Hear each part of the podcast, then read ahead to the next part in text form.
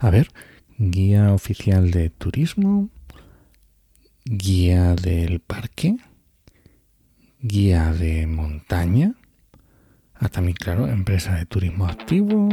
Ah, claro, y además, además tienes que enseñar algo. Comienza Actualidad y Empleo Ambiental, un podcast de Juan María Arenas y Enoc Martínez.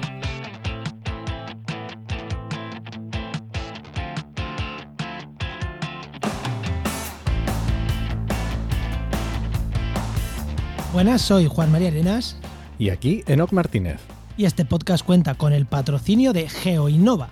profesionales expertos en territorio, medio ambiente y sistemas de información geográfica que puedes encontrar en www.geoinnova.org. Hoy, en el programa 186 del martes 27 de junio de 2023, hablamos sobre turismo geológico. Oye, así como Otra vez. Ahí. Pues casi, casi, casi, casi, casi como la semana pasada, ¿no? Pero bueno, creo que, creo que se enlazan los dos temas muy bien. Y, y nada, y también, oye, creo que a Geinova les va a molar. Ellos no es geológico, ellos, más geo- ellos es geográfico, pero al final no dejan de ser cosas geo que siempre les molan a esta gente. Eh, bueno, no, ¿qué, ¿qué tal tu semana? Pues mira, una locura, porque ha habido una, un cambios en la ley de evaluación ambiental a traición y estamos un poco locos. Pero bueno, ahí sobrellevándolo. Eso te ¿Y pasa por trabajar en la administración, ¿ves? A mí eso no me pasa. Efectivamente. ¿Y tú qué tal? Pues yo, que no sé si lo he dicho, que hay varios proyectos de investigación que por, por plazos acaban, acaban ahora, acaban en junio, julio. Nos han caído varios proyectos de investigación que acaban, eh, universidades, centros de investigación de tenemos que hacer esto, esto, esto, final del proyecto, y estamos en la agencia que, que no damos abasto, terminando, claro, tí- típico remanente que tiene el grupo de investigación de le sobran 5.000 euros de divulgación y no los han gastado, tal. Eh, y ahora es como, ahora es cuando les sentan las prisas, que es como, Vamos a ver, si nos hubierais contactado hace 8 meses, 10 meses, hubiéramos hecho algo mejor. Ahora vamos a correr precioso. prisa. Que joder. También es verdad que mucha gente dice, no os conocíamos antes. Es como, ¿por qué no os habéis puesto a buscar? Porque como empresa llevamos funcionando unos un año y medio. Por lo menos hace año y medio estábamos ya ahí también. Bueno, anda. Así que nada, pues, pues eso. Nada más para a la invitada. Venga, vamos allá.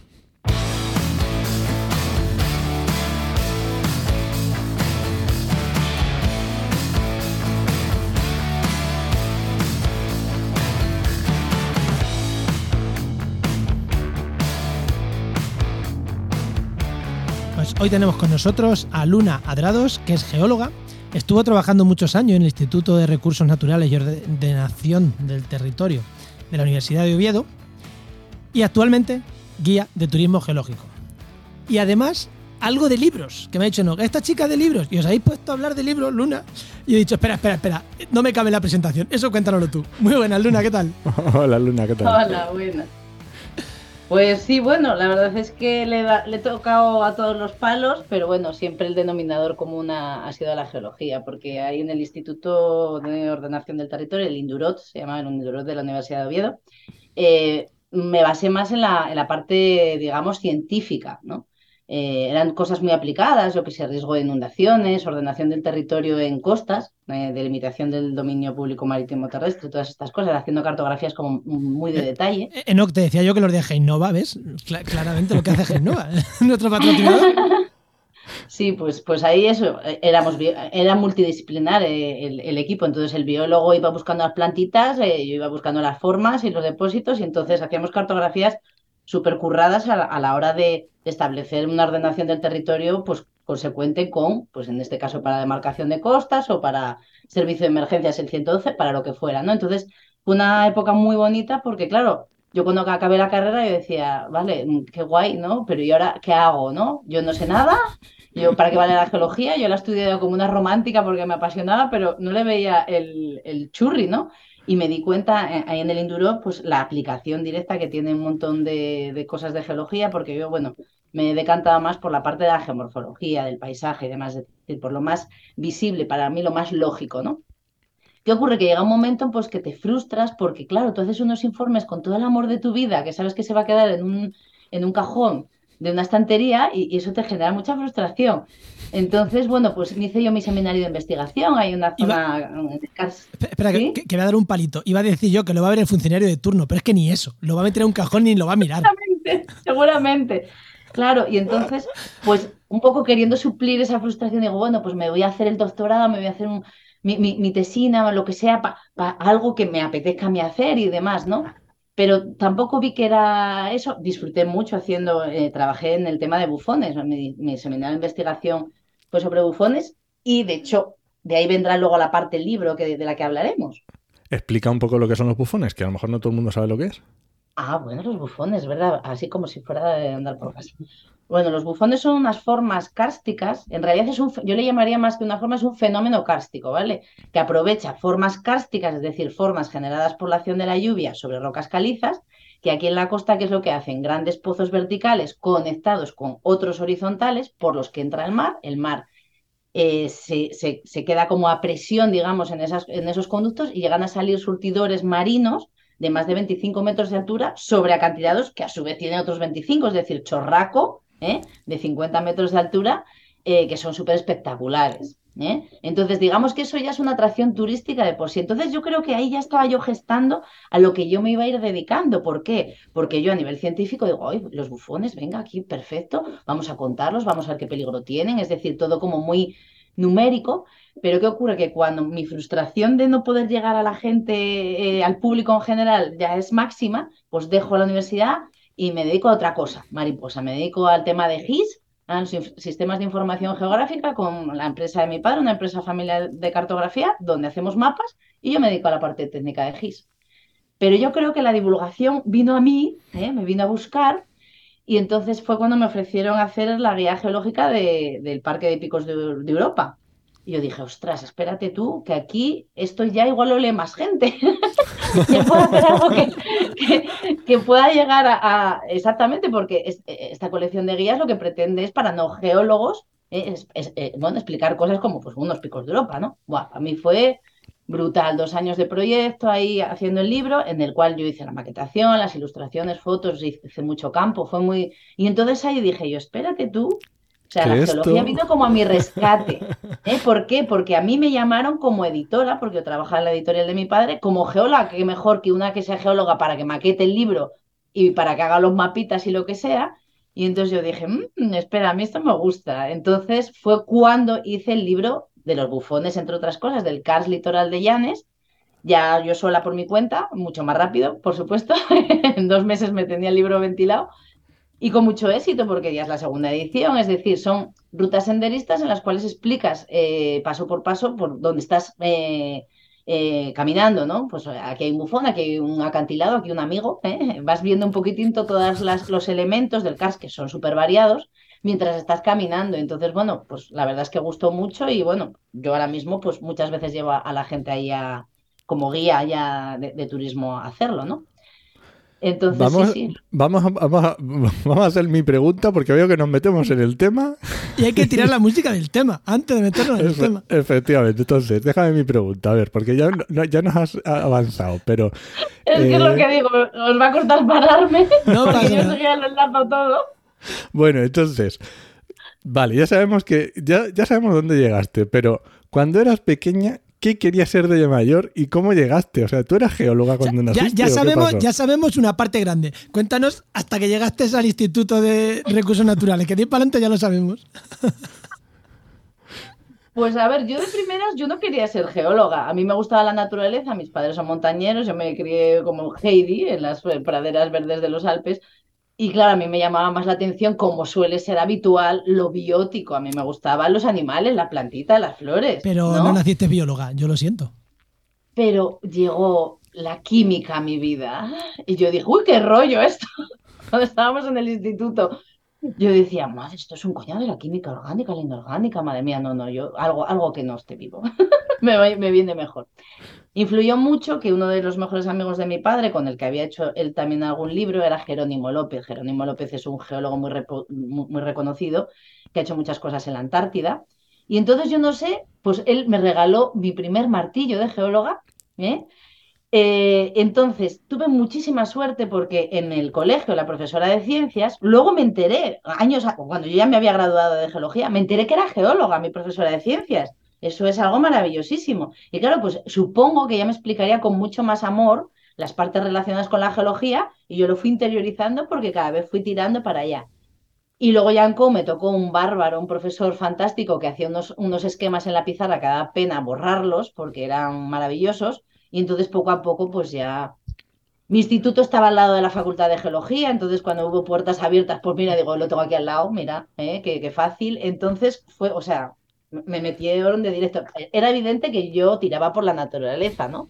No tenía claro si viva o muerta, pero vamos, al final ganó, lo muerto, que no está tan muerto. ¿eh? bueno, por todos los podcasts que, estáis haciendo de geología, llegamos a esas conclusiones. ¿Cuántas veces hemos dicho la importancia de un buen profesor? Eh? Buah, impresionante, impresionante. Además, bueno, pues eh, con esta profesora coincidí alguna vez y tal, y, y, bueno, en una de las rutas geológicas, ya dedicándome a lo que me dedico, apareció una persona con mi libro, me dijo, por favor, ¿lo podrías firmar? Y, digo, ¿a nombre de quién? Y me dice, de la señorita Rosa.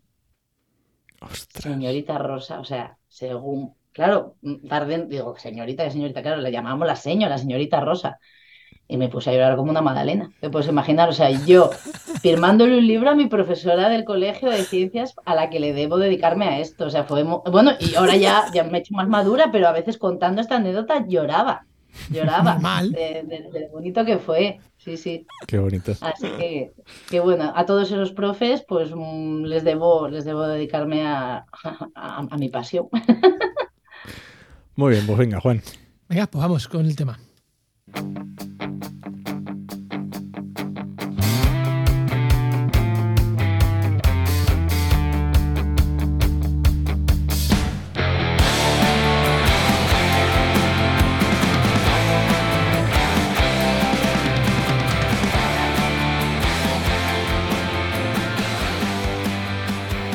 Tenía que apuntar una cosa que iba a contar ahora, pero antes de contarlo voy a decir ole por la señorita Rosa.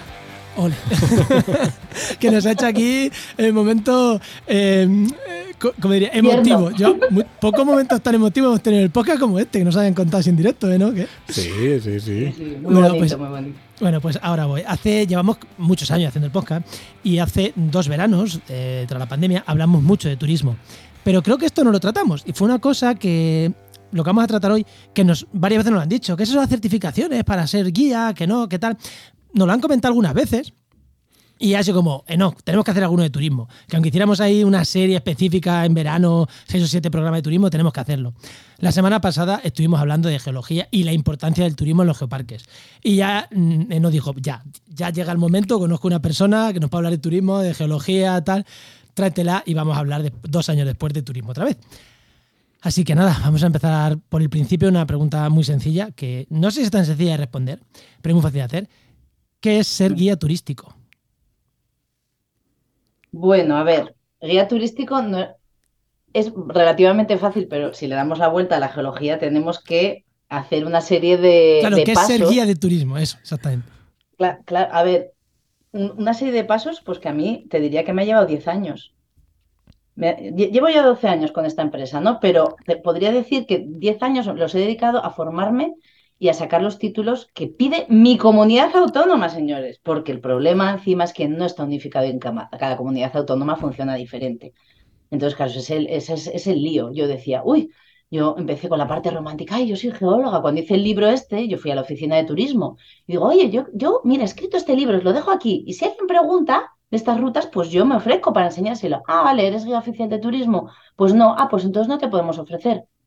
Mm, de repente a mí se me cambian todos los chips, ¿no? Porque digo, a ver, ¿qué, mejor que una geóloga para enseñar geología? Este libro lo he escrito yo. O sea, yo no entendía nada. ¿Qué mejor que una geóloga? No. ¿Qué mejor que.? O sea, quien ha escrito un libro en el que mucha gente se va a basar para contar su ruta, no lo puede, no lo puede, bien. Mm, Yo no entendía nada, pero el caso es que no me amedrenté y al año siguiente salió la habilitación para guía, que consiste pues en estudiarte todas las leyes, pero imagínate, estudiarte las partes de una gaita, cómo se hace una casa de ella, que es un hórreo, ¿eh? es decir, claro, porque en tu caso es en Turismo, porque era un guía oficial, aunque hay, hay guías oficiales especialistas en naturaleza, aquí estoy yo y otros compañeros, eh, en realidad siempre tenemos esa idea que un guía de turismo está más dedicado al patrimonio cultural, artístico, histórico, pero al natural no tanto. ¿no? Y entonces, claro, a mí me, daba un coraje estudiarme esas cosas para, para enseñar geología.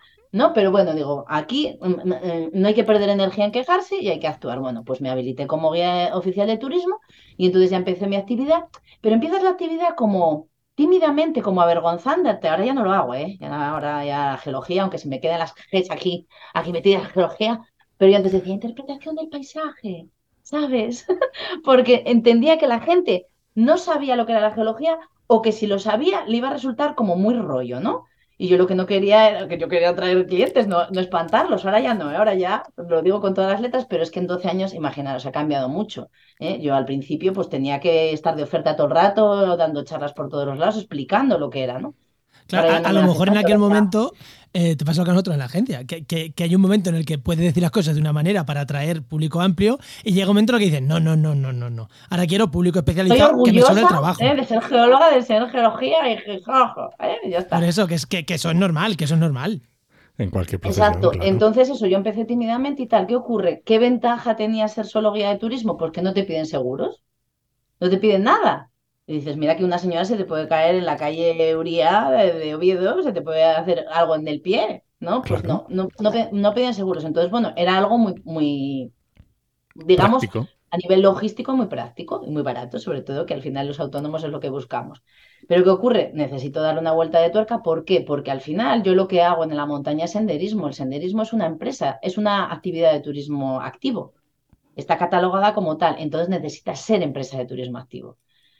¿Qué ocurre? Las empresas de turismo activo están pensadas para grandes empresas que bajan el río Sella con canoas, que alquilan material para ir a la cueva de no sé qué, necesitabas tener dos vestuarios, eh, bueno, unas infraestructuras imposibles. ¿Qué pasa? Que claro, eh, la gente que se dedicaba a la montaña se queja, se hace una modificación de la ley en el 2014 y entonces ya los guías de montaña se considera que es alguien que va a quedar con el cliente en un punto determinado y que no va a necesitar un, local más que una habitación de su casa que no sea el dormitorio. O sea, estamos hablando de cosas ya un, poco complejas, ¿no? Bueno, pues me hago dos años de técnico deportivo de media montaña para ser guía de montaña, ¿eh? y entonces ya, como soy guía de montaña, ya puedo mandar una cantidad de papeles impresionantes, entre ellos el plano de mi casa diciendo dónde voy a tener yo el sitio, planes para el, para, para el 112 de evacuación, plan B, el material que llevo, todas las rutas que tengo pensado hacer. ¿eh? O sea, una auténtica locura para ya poder ser empresa de turismo activo. Claro, pero, pero, pero ¿tendrías que ser guía para ser empresa de turismo activo? ¿O si hubieras hecho esto primero, sí, ya hubiera valido? ahí voy, vale. Yo, como guía de montaña, yo, yo consigo los seguros además son colectivos porque estoy metida dentro de la Asociación de Guías de Montaña de España, entonces sale más barato, entonces yo con eso consigo. Pero ¿qué ocurre si yo no hubiera sido guía oficial? Pues que yo podría caminar por el monte, pero no podría interpretar. Es ah. decir, un guía de montaña se dedica a la parte deportiva, pero no a la parte interpretativa. Afortunadamente decidí años antes, a ver, hice, hice lo de lo de guía oficial y me vino genial. Es decir, yo sin saberlo, y, ni siquiera lo sabían las consejerías de turismo ni nadie, yo cuando iba a preguntar, hola, yo vengo aquí con mi libro, yo iba con mi libro, yo, yo lo que quiero ser es guía, yo soy guía oficial, ¿qué más puedo hacer?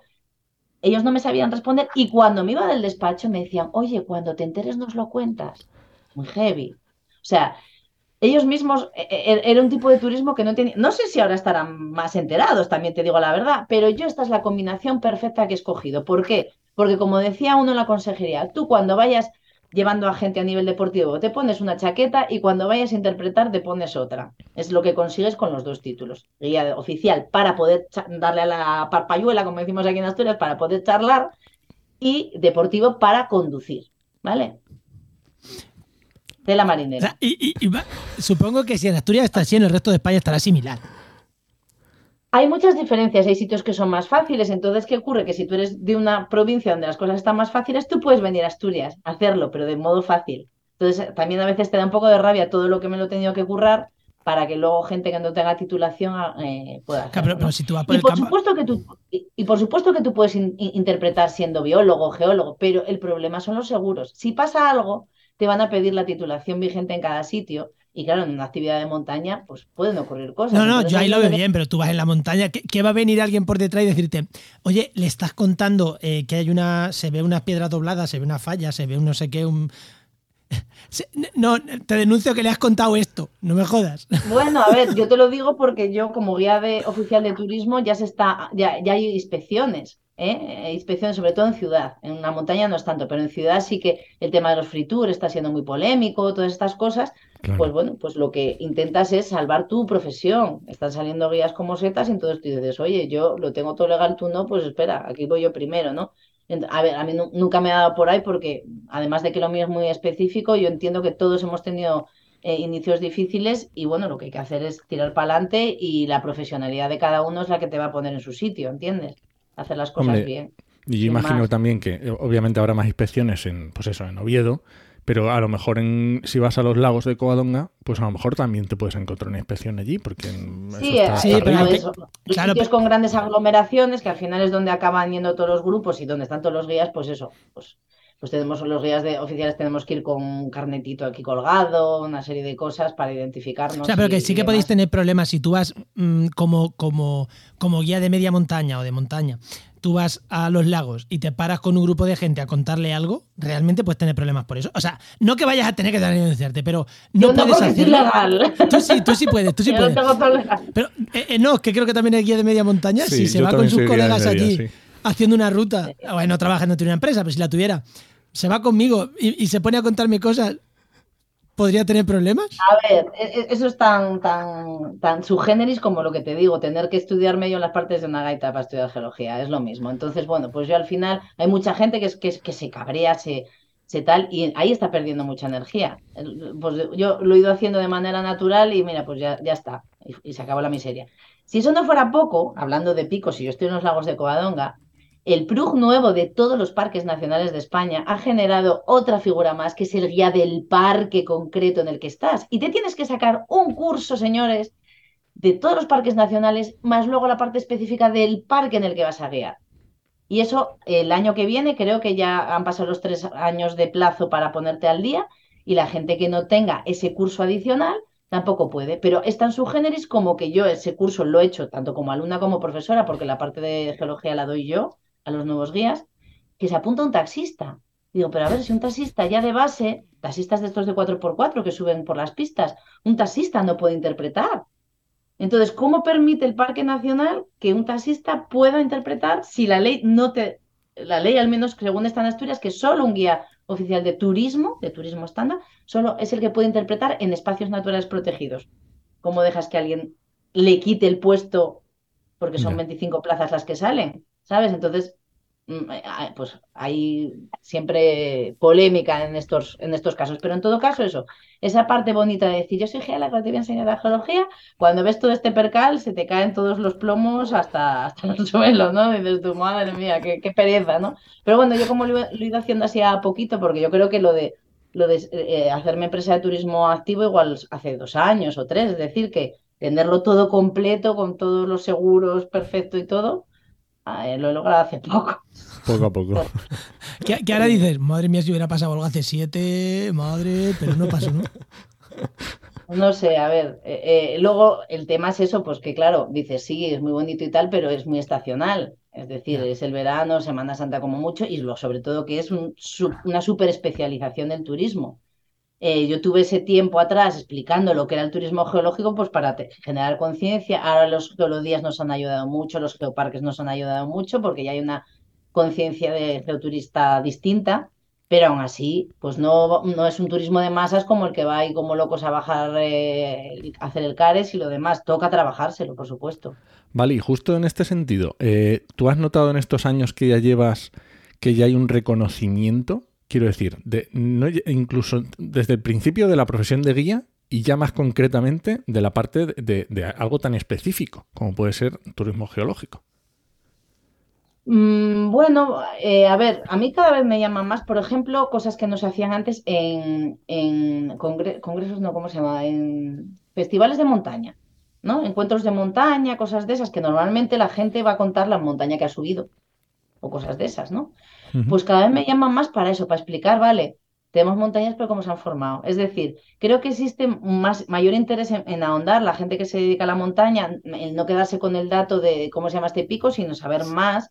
Y eso sí que lo nota, cada vez me llama más gente en ese sentido. Por ejemplo, hace dos semanas un, congreso que había de, turismo de observación de fauna, pues oso, lobo, ahí en Somiedo, me llamaron para hablar de la geología de Somiedo. Entonces, claro, pues eso, eso está muy bien, porque la gente que le gusta la naturaleza ya necesariamente pues tiene un interés en el paisaje. Si tú le explicas de base cómo se ha formado, pues creo que eso está, está chulo. Y como digo yo, eh, las rocas no se mueven, pero el lobo y el oso sí tú estás haciendo una espera para ver un oso tres horas, no ves nada, pues jolín, tienes algo que contarles. Estás delante de un valle glaciar, que tacata. Entonces, bueno, yo creo que lo bonito sería llegar a integrarlo todo. Entonces, cada vez hay más, hay más interés. Hay muchos guías que me piden, asociaciones de guía que me piden excursiones para formarles a los guías. Eh, tengo dentro de poco también, dentro de la parte cántabra de Picos de Europa, formar a los guías de Cantabria en la parte de la geología de Cantabria. ¿Entiendes? Entonces hago mucha formación. Te diría que además además me gusta más, ¿no? Porque ahí puedo meter más caña, ¿no? Es decir, que... y, tu mensaje se difunde más, por así decirlo. Puedes meter más caña y llegas a más gente. Claro, sí, es mucho más gratificante, ¿no? También, por ejemplo, soy preparadora de, oposiciones de secundaria en la rama de biología y geología. Entonces, cuando una profesora que es bióloga, que le tiene una manía a la geología terrorífica, te viene, oh, Luna, estoy estudiándome más los temas de geología, porque es que ahora, desde que estoy contigo, como los entiendo, ¿sabes? O sea, eso a mí me llena de orgullo de satisfacción, ¿sabes? El decir, jolín, los alumnos próximos van a tener profesores que van a tratar a la geología con mucho más cariño porque es una asignatura que va a desaparecer si siguen así las cosas, según las leyes están llegando y los profesores que son mayoritariamente biólogos y dejan la geología para el final de curso, entonces como no hay tiempo, pues no la dan, hay gente que no ha visto geología en, en su vida eh, académica. Entonces, el, el el generar profesores que amen, yo se los digo, o sea, yo empiezo el curso así, yo les digo, eh, bueno, soy Luna Drados, no soy funcionaria, no soy profesora, ni pienso serlo, ¿eh? pero yo, eso sí, yo lo que voy a intentar es que améis la geología. Y entonces al final me lo acaban diciendo, dice, y lo has conseguido, Luna, porque es que, madre mía, ahora estoy siempre mirando cosas de geología, tal. Entonces van a preparar las clases con más cariño y van a ser señoritas rosa. Entonces tendremos, tendremos alumnos en las aulas de las facultades, porque si no, este paso. Y te iba a decir, volviendo un tema, un poquito al tema del, turismo, eh, ¿qué tipo de público es más el que va? ¿Es, es un público niños, adultos, no, no, no muy geólogo, o en plan, o en plan eh, high, o sea, geólogos ahí a muerte para profundizar más. ¿Cuál es no, a ver, mira, el público general? Claro. de todo, imagino que va a tener de todo, pero ¿cuál es el, el, que tú detectas que es mayoritario? A ver, yo tengo varias maneras de funcionar porque si me viene una asociación ya viene el grupo en sí mismo y suele ser monotemático, es decir, pues viene un congreso de geólogos, pues son geólogos, o un congreso de profesores son profesores y tal. Pero cuando lo hago suelto, es decir, se abre una fecha, se va a hacer este día tal ruta, entonces viene una familia, una pareja. Cuando me vienen así, siempre, siempre son ellas las que llaman, las mujeres son las que me contactan, siempre, y de la pareja o uno o los dos son profesores. ¿Vale? Ese es el perfil y suelen venir con niños, ¿eh? hay, suelen venir, hay muchas familias. Porque ¿qué ocurre? Que como el peso máximo de mis actividades es el interpretativo y no el deportivo, no son rutas que sean duras. Hago muchas por la costa, porque Asturias tiene mucha vegetación, entonces donde más se ve eh, el sustrato o, las cosas es en la costa. Y la costa también es algo que entendemos todos. Todos sabemos cómo funcionan las corrientes, las olas, eh, que si es un acantilado, que si tal. Entonces, es más fácil de enseñar porque es más dinámico. ¿eh? Yo, yo, yo, busco el dinamismo a la hora de explicar, pero el dinamismo a la hora de ver las cosas. O sea, aunque no lo veas directamente, tú has visto algún sitio donde el acantilado se ha caído hace dos días. Entonces, ves que esos procesos funcionan, funcionan rápido. ¿no? En cambio, la geología, digamos, más interna, de fallas, de, cabalgamientos, eso, pues para eso yo yo mi libretita, les voy haciendo esquemas, pero hay muy pocos sitios donde se vean esas cosas de verdad. Entonces, esas las intento obviar. Yo necesito que la gente se vaya con la sensación de que yo lo que yo le explico lo, ve, lo ven. Entonces, eso hace que, que escoger rutas ya sea un punto, ¿no? Porque mm, mm, hay sitios maravillosos y preciosos, pero si, aunque tengan mucho, mucho valor científico, a nivel didáctico, pues mm, son flojas, a mí eso no me vale. Yo necesito que sean espectaculares a nivel fotogénico, porque la gente se ve con la foto, el paisaje, pero que además se vean muy bien las cosas que, que quiero explicar. ¿eh? porque yo necesito que, eh, eh, el, público se tiene que ir con la sensación de wow, no de mierda, no tengo ni puñetera idea, soy un zoquete que no me entero de lo que me están hablando. No puede irse, así. Quiere, te le tienes que enganchar y que sea capaz de ver esas mismas cosas en otros lugares, no sé. Es, es delicado, o sea, ya escoger las rutas ya de por sí es. Es el tipo de público, lo que decíamos, un poco. Mm, variado, pero eso, pero mm, profesores. Pero con curiosidad, con curiosidad. A ver, es, es, muy especial porque no es el público, en turismo se habla de público A, B y C, ¿no? O sea, en cuanto a generalista, eh, eh, demás, ¿no? Esto sería una cosa intermedia, a no ser que sea un congreso que ya es público muy específico, pero es un público, es muy guapo trabajar con ellos porque es gente que, le interesa, va más allá, entonces es gente muy interesante y muy interesada en, muchas cosas, ¿no? Y muchas veces ellos te dan a ti aportes, ¿no? Pues gente, pues un especialista en anfibios, estamos en los lagos de Somiedo y te empieza a contar ahí la rana, eh, ta, ta, ta, y entonces tú también te vas quedando con cosas, eso es muy bonito, muy bonito.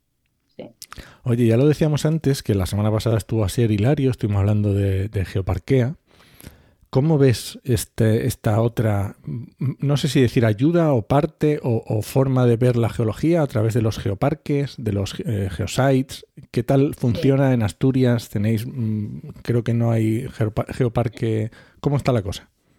A ver, en Asturias no hay geoparque, pero sí que hay un proyecto en el, occidente de las pizarras de Luarca, ¿vale? En las pizarras de Luarca es un tipo de roca que se, utilizó, se, utiliza para techar, ¿eh? son como para hacer los tejados y, bueno, tiene espectacular, eh, acantilados muy espectaculares, pero eh, ya te digo que, es proyecto. Eh, los geoparques, a ver, es lo que os digo, ¿no? Que han servido tanto con los geoparques como los geolodías para, para generar un interés porque la gente va a un territorio en el que la geología tiene protagonismo, porque hasta ahora ningún espacio natural protegido tenía el protagonismo a la geología. Es decir, tú coges cualquier folleto, es que me ha puesto la cabeza que coges cualquier folleto, te van a hablar de la flora, de la fauna, y cuando te hablen del paisaje, del relieve, te van a meter el paisanaje, te van a decir eh, eh, que se hace agricultura, ganadería y que las casas tienen esta forma o, estos materiales, ¿no? Para nada se habla de sustrato o se habla de hábitats, ¿no? Aquí hay un estuario, no sé qué, pero desde el punto de vista de hábitat, no qué es un estuario, cómo se forma, ¿no? Y eso es muy frustrante, ¿no? Entonces, ¿qué ocurre? Que que los geoparques han puesto un poco más de relieve la geología, eso ayuda. Entonces, la gente cuando visita un geoparque quiere, aunque no sea geoparque, ya va buscando otro tipo de información. Entonces, claro que han ayudado muchísimo. Se supone que además los geoparques tienen que tejer redes, que entonces ya algo más global siempre va a ayudar más, y uno de sus pilares es el, geoturismo, ¿no? Entonces, bueno, desde luego que, yo creo que el auge que, está teniendo el, turismo geológico se lo debemos a los geoparques. Bien es cierto que eso, que empresas que trabajan a la sombra de, geoparques no están viendo el apoyo que ellos les gustaría, ¿no? Porque claro, eh, hablamos de gente, pues como yo, yo soy yo sola, pero eh, hay gente que son una pareja, es decir, nos está costando mucho sacar adelante y sí que se echa un poco en falta ayuda de, las administraciones, en este caso de, por parte de los geoparques, ¿no? Para, para ayudarnos a, tirar para arriba. Mm. Yo, aquí quiero romper una lanza a favor de la geología, porque yo estudié restauración de ecosistemas y se decía, el ecosistema está sobre un, sustrato físico, que eso es geología. Y de hecho en mi grupo se trabajaba mucho con los geólogos de, la, de la Complutense, de la UCM con Pedro Duque y demás. Eh, eh, Martín, he dicho Pedro Duque, no, José Francisco Martín Duque. Pedro Duque era el ministro, ese era otro. Eh, claro, pero todo lo, todo, prácticamente todos los espacios naturales protegidos de España lo son, o, muchos de ellos lo son, por la parte geológica. Cabañeros, no, Cabañeros no. Doñana es la desembocadura de un río. Las tablas de Daimiel es un afloramiento, unas lagunas geológico. No me voy a los canarios, o sea, los parques canarios. El primer parque del mundo, Yellowstone, es pura geología. Claro, los parques canarios en España. España, que es Picos de Europa, fue por su. Picos de Europa es geología. El sustrato está ahí. Yo, de hecho, en mis charlas sobre turismo geológico es en lo primero que incido, ¿no? Y España es un país tan biodiverso porque es geodiverso una cosa sin la otra no se entiende. Entonces, yo creo que ya se empieza a equilibrar un poco, porque antes la GEA estaba, vamos, más abandonada, incluso pisoteada, diría yo. ¿eh? Yo creo que la culpa la ha tenido que no hemos tenido un Félix Rodríguez de la Fuente, no ha habido divulgadores eh, que hayan llegado a las masas como, como ocurre con el mundo de, la, de la biología, ¿no? Pero bueno, cada vez se va haciendo un poquitín más cosas. Yo, eso, yo, yo sigo aprendiendo a enseñar, que ese también es otro arte porque puedes saber mucha geología, que no es mi caso, yo sé lo, justito, pero muchas veces es mejor saber menos para no, para no meter ahí grandes, grandes mm, masterclass, ¿no? Que al final yo creo que la geología ha tenido mucho de eso, ha tenido mucho pesado, mucho pesado. Entonces, claro, pues yo, ir a charlas y quedarme dormida o ir a charlas y no entender yo eh, como geóloga una, una, charla que se supone que es divulgativa, hay algo falla, ¿no? O muchos geolodías, profesores que, está, que estás escuchando tú cómo están explicando y dices tú. Y luego venirme gente que ha estado en geolodías y decir, mira, yo desconecté a los 10 minutos porque era la brasa que mata. Hostia, tío, en, en un geolodía no puede pasar eso, no puede pasar eso. ¿eh? porque se supone que es para captar a la gente. Hace poco estuve en una ruta. Si les estás enseñando que es un coñazo, no hemos avanzado nada. Hace poco estuve en una ruta que, la gente. interpretativa tal, de paisaje y tal, que me encantó. Pero hubo un rato que se puso a hablar de geología y a mí, a mí, biólogo de ecología que me encanta, que no tengo problema, se puso a hablar de tectónica, de placas, de tal y cual, de cómo se forma aquello. Yo medio lo entendí y me estaba aburriendo. Digo, pobre, que iba con mi madre, con mi padre, con. Digo, pobre el resto de gente. O sea, yo soy el que posiblemente el que más nivel tenga de aquí y me, y me está costando. O sea, yo lo entendía, pero era como, ostras, hostias, baja ahí el nivel. Y luego el resto de la ruta fue genial. Pero es verdad que, el tío no, no venía del mundo de la geología. A ver, hay un momento un poco más arduo porque para explicar casi todo la tectónica es imprescindible, pero para eso llevo yo la libretina. Yo llevo mi, pizarra y entonces lo que hago son mis esquemas y esquemas que no necesitan ser virgueros. O sea, aquí cómo se mueven las, las placas tectónicas, cómo se forma una montaña. Es decir, yo siempre tiro mucho por la parte gráfica, ¿no? Es decir, en, mis, en mis, charlas no verás apenas texto, porque eh, además eh, el lenguaje, el otro, de vez en cuando sigo a gente que se dedica a la oratoria y explican, dicen, en el momento que tú pones una PowerPoint con texto, instantáneamente la gente va a leer, a leer, lo que pones en el texto y ya te han perdido a ti, ¿no? Entonces, ¿qué hay que hacer? Muy gráfico, dinámicos. Yo hago dibujos animados, es decir, mm, hago bloques tridimensionales que les, les hago animación y entonces yo estoy explicando y voy ti, ti, ti, pasando en la diapositiva, entonces la gente lo está viendo, ¿no? Y de hecho, a base de dar charlas de esas, me dijeron tantas veces, Jolín, es que esto para los niños, esto para los niños, por el tema de los dibujos animados, pues me dieron la idea y también tengo esa parte de talleres de geología para niños, divulgación para niños, que les explico la teoría con dibujos animados y luego hacemos alguna manualidad, alguna cosa, actividad manipulativa, ¿no? Eh, sobre el tema y, todo, y, la idea de los talleres de geología me lo dieron cuando yo daba charlas y me decían, es que claro, tantos dibujos, es que se entiende súper bien, es que esto está para los niños, vale para los niños. Y entonces, bueno, pues ahí está. Pero en todo caso, yo es lo que entiendo, una, empresa de divulgación tiene que divulgar a todas las edades. Y sin niños no vamos a tener a adultos que, se, interesen, que se interesen. Oye, que estás hablando de la empresa de divulgación. Eh, estamos hablando de turismo, turismo activo. Mm, ¿Se puede vivir de esto? ¿Se pues puede vivir de turismo de geológico? Del turismo geológico no, no, solo no, yo creo que no. Yo lo intenté, pero, pero no, porque es muy, es muy corto y además eso, tienes que andarte buscando la vida para conseguir clientes. Te viene una pareja súper interesada, pero salir con dos personas a campo no te sale rentable, te lo gastas en la gasolina, ¿no?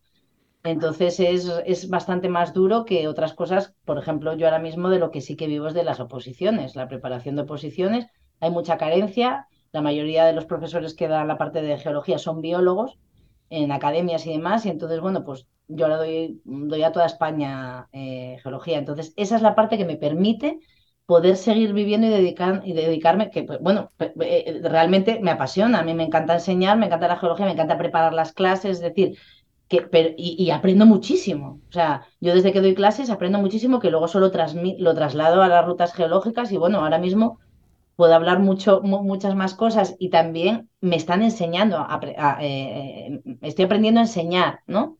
Porque a mí me gusta mucho tener, soy muy cercana y a, mis alumnas les digo, oye, si no entendéis algo, decírmelo, que hay que, yo necesito eh, que, que, que me hagáis entender que lo estáis entendiendo, ¿no?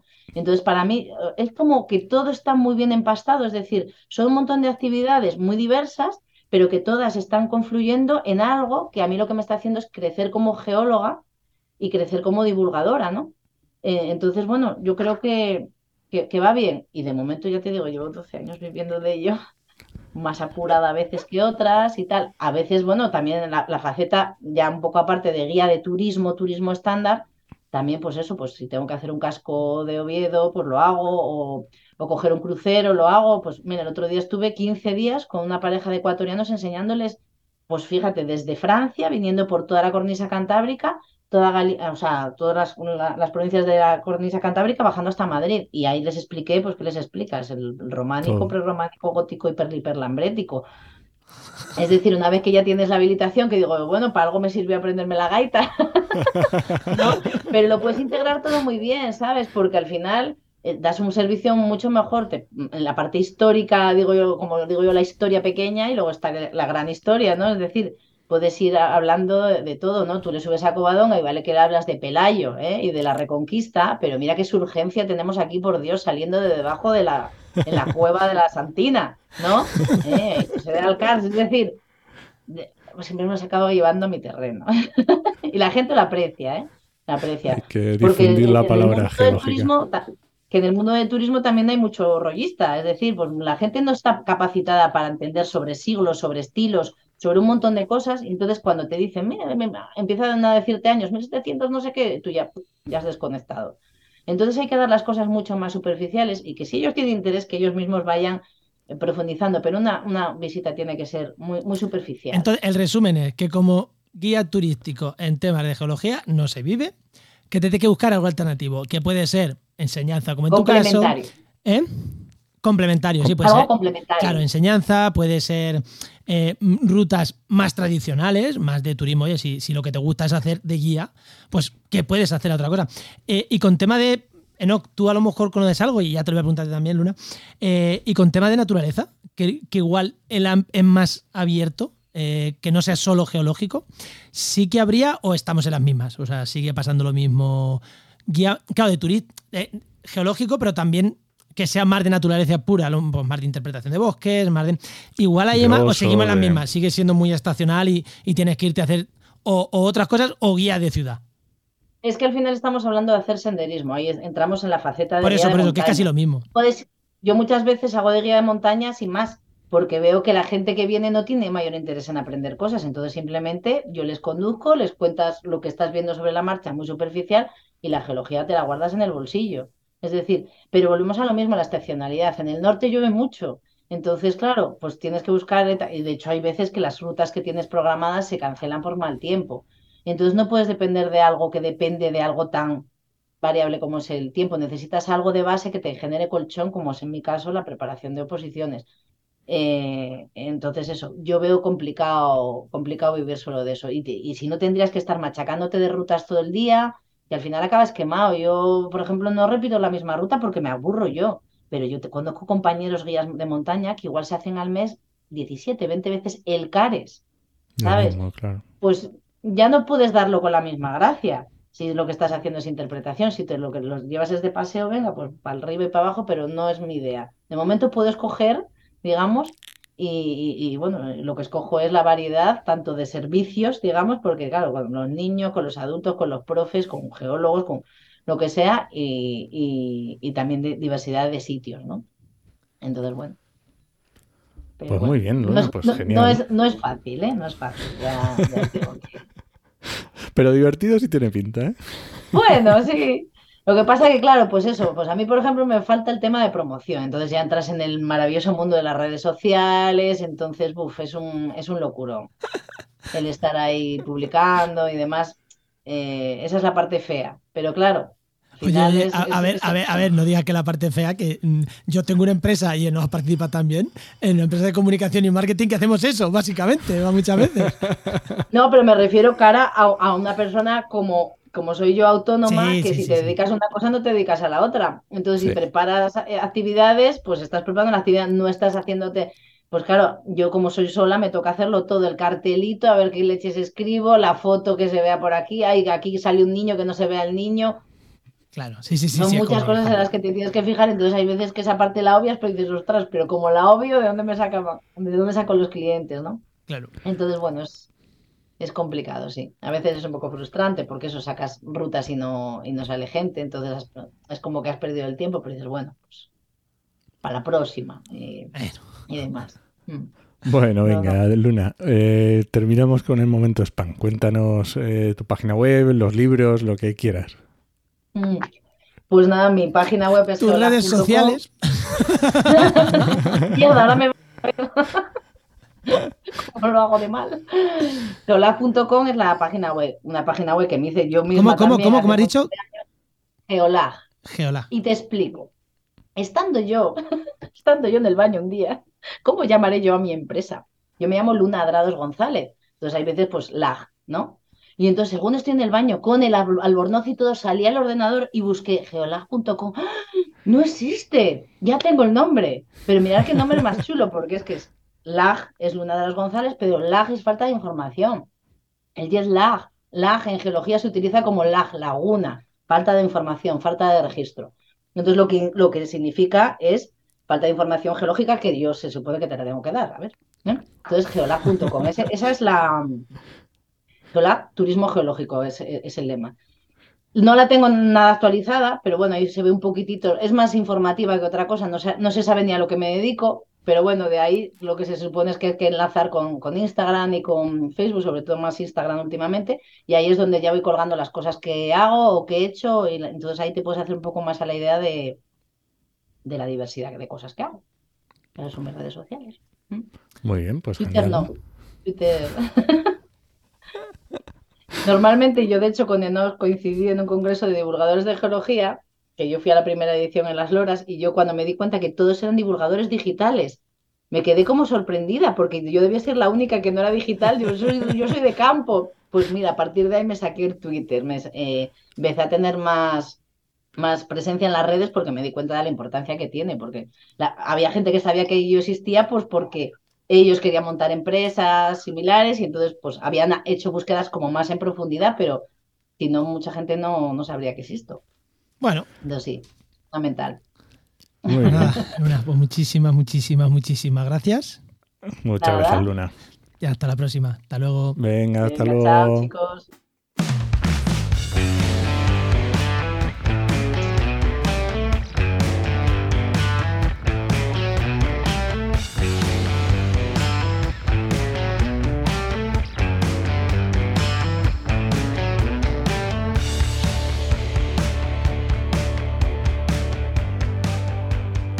Continuamos con el programa que ya tenemos por aquí a nuestro amigo Luis Quesada, director de Geinova. Muy buenas, Luis, ¿qué tal? Hola, hola Luis. Eh, ¿Qué tal? ¿Qué nuevo, chicos? Muy bien, ¿cómo estás? Pues nada, Bueno, bien, bien, bien, bien. hoy Bueno, hacía mucho que no hablábamos de planeamiento. Hoy no puede ser esto. nos ponemos a hablar de GIS, nos ponemos a hablar de GIS, se nos va. Vamos a ver, habíamos estado hablando ya varias- de varios eh, aspectos del planeamiento a varios niveles y nos habíamos dejado el planeamiento menor. ¿Qué es esto del planeamiento menor, Luis?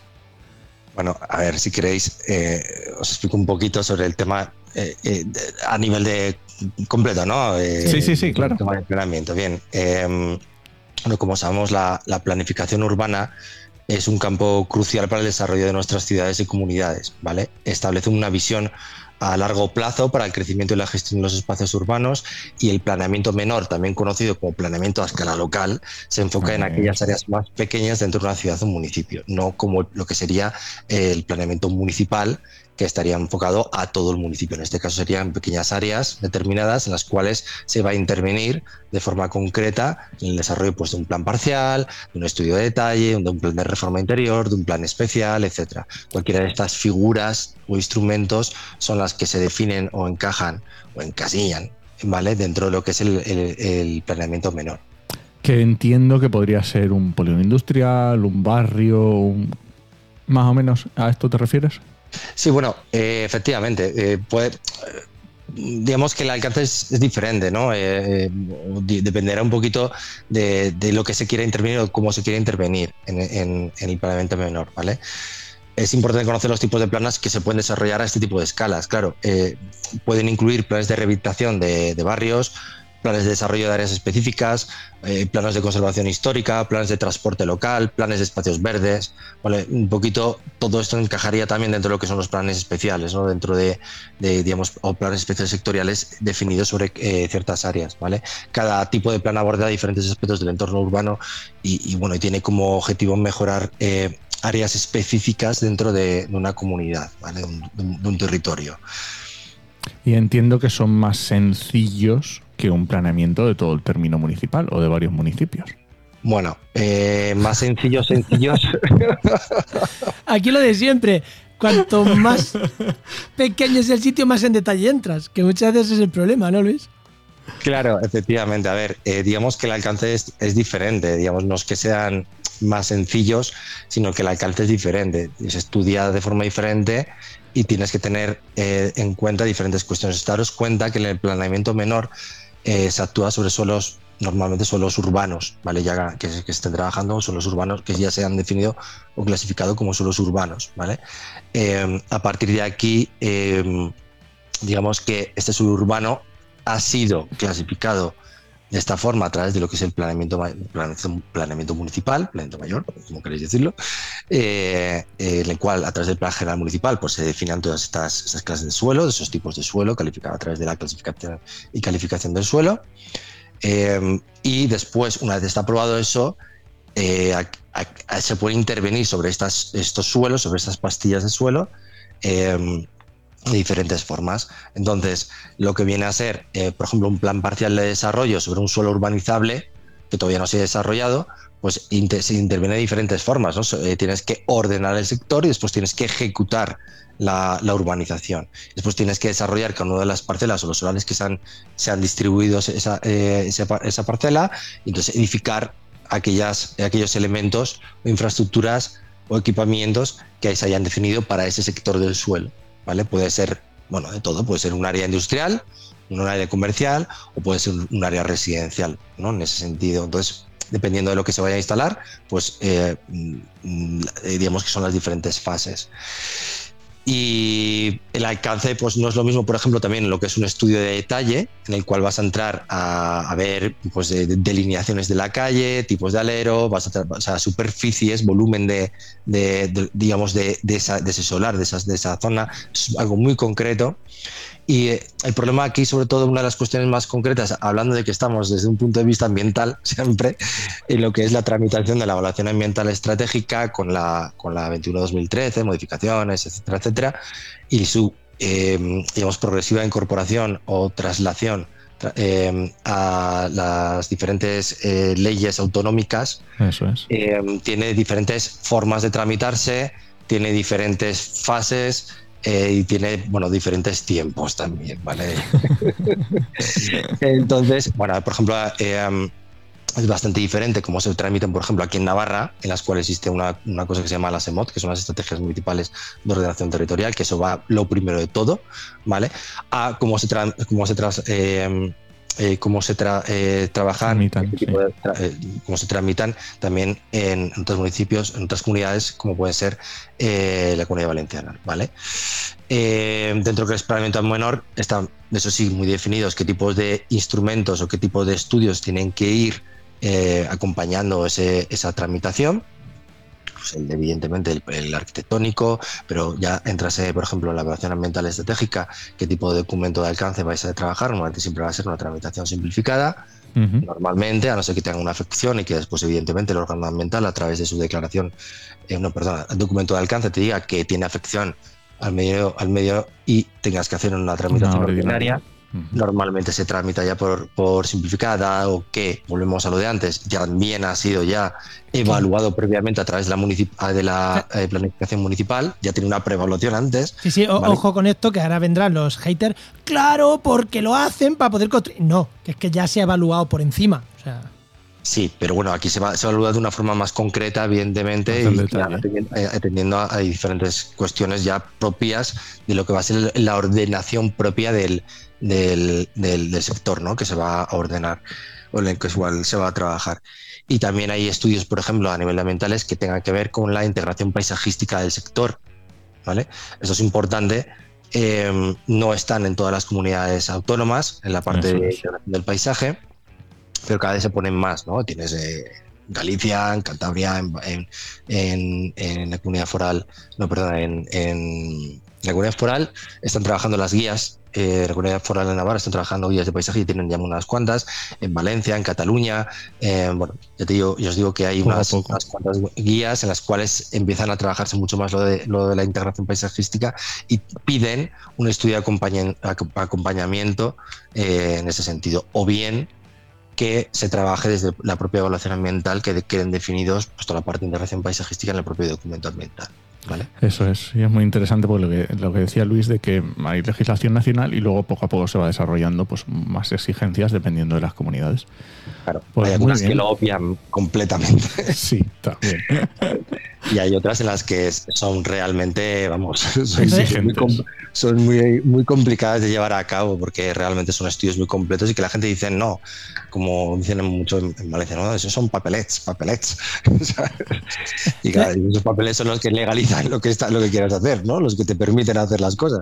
Luis, entonces, una última pregunta. Cuando como consultora, la vuestra o cualquier otra, quiere entrar en esto en diferentes comunidades autónomas, eh, ¿te lo piensas dos veces en entrar en un sitio que no has entrado nunca? O, o sabes que más o menos lo vas a tener controlado? Respuesta rápida, ¿sí o no? Te lo piensas dos veces, pero si quieres sobrevivir vas a ir a todos lados. Vale. Hombre, depende de lo que. Hombre, depende de si te va a llamar un particular eh, desde mm, Cádiz o Huelva, pues o tienes a alguien ahí que te vaya a hacer ese trabajo, o realmente le vas a decir, hombre, si me buscas es porque te voy a pasar un precio alto, porque voy a tener que ir a hacer ese estudio y lo vas a pagar. Y eso es porque sabes que yo hago trabajos de masa madre, ¿no? De, bueno, de cocción, de tiempo de trabajo y va a salir un buen resultado. Y si no, pues bueno, pues puedes hacer un trabajo más barato, pues casi mejor que lo haga alguien de, por- de la cercanía que Y lo que haga. Más cerca, claro. y que controlen El detalle. de el la detalle, zona. porque eso ya hemos visto que es diferente en cada sitio. Sí. Muy bien, pues genial. Pues muchas gracias, Luis. Pues muchas Muy gracias, bien. Luis. Venga, hasta la. Hasta luego, luego. no- Pues recuerda que esta sección te llega gracias a nuestro patrocinador, a GeoInnova, Profesionales expertos en territorio, medio ambiente y sistemas de información geográfica. que puedes encontrar en www.geoinnova.org.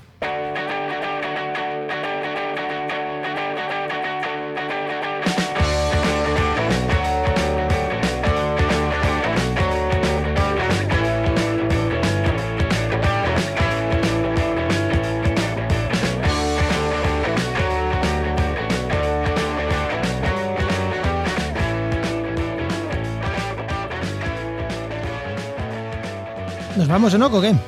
Pues sí, vámonos. Antes te voy a dar a recomendar una, news- una newsletter, sí. un podcast. Pero es que te quiero recomendar un podcast sobre newsletters y que se llama Escuchando Newsletters de Chus Narro. Chus Narro. Que, que no sé cómo no lo habíamos recomendado antes, porque No. llevamos un montón de tiempo. Sí, sí, lleva tiempo. Además, eh, si quieres hacer una newsletter, mm, escúchatelo. Mm. O sea, es que yo, yo no lo escucho mucho últimamente porque yo no soy de escribir. Entonces, como no me da la vida para escuchar todo, estoy suscrito al podcast, pero es como siempre tengo algo por delante y no me da la vida. O sea, esto de tener un niño con seis meses en casa y otro con No seis años, todo. No da para todo. no da para todo, ¿no? Pero sí verdad que eh, Chus es una crack. crack. Y además la tuvimos de invitada con el, el podcast de. ¿Cómo se llama? De. mm, El de ciencia, el, que, el de no cuentes esto. El de No Cuentes Que Esto, tuve yo con, sí, sí, que estuve hablando con, con ella. Con Oscar. Oscar. Sí, sí. todo muy bien. Eh, sí, sí, no. Ch- Chus es una crack y si quieres hacer una newsletter, eh, contrátala y si quieres tal, eh, escucha su podcast. O, o- o Sí. suscríbete a su newsletter. Efectivamente. Muy bien, pues nada, nos vamos cuando quieras. Venga. Este podcast pertenece a la red de podcast Podcastidad, la red de podcast de ciencia, medio ambiente y naturaleza. Y muchísimas gracias por compartir el programa, por los comentarios que nos dejáis en redes sociales, mm, por todo. Gracias eh, en general. Muchas gracias. Pues nada, te esperamos en el siguiente programa de actualidad y empleo ambiental. Nos escuchamos. Adiós.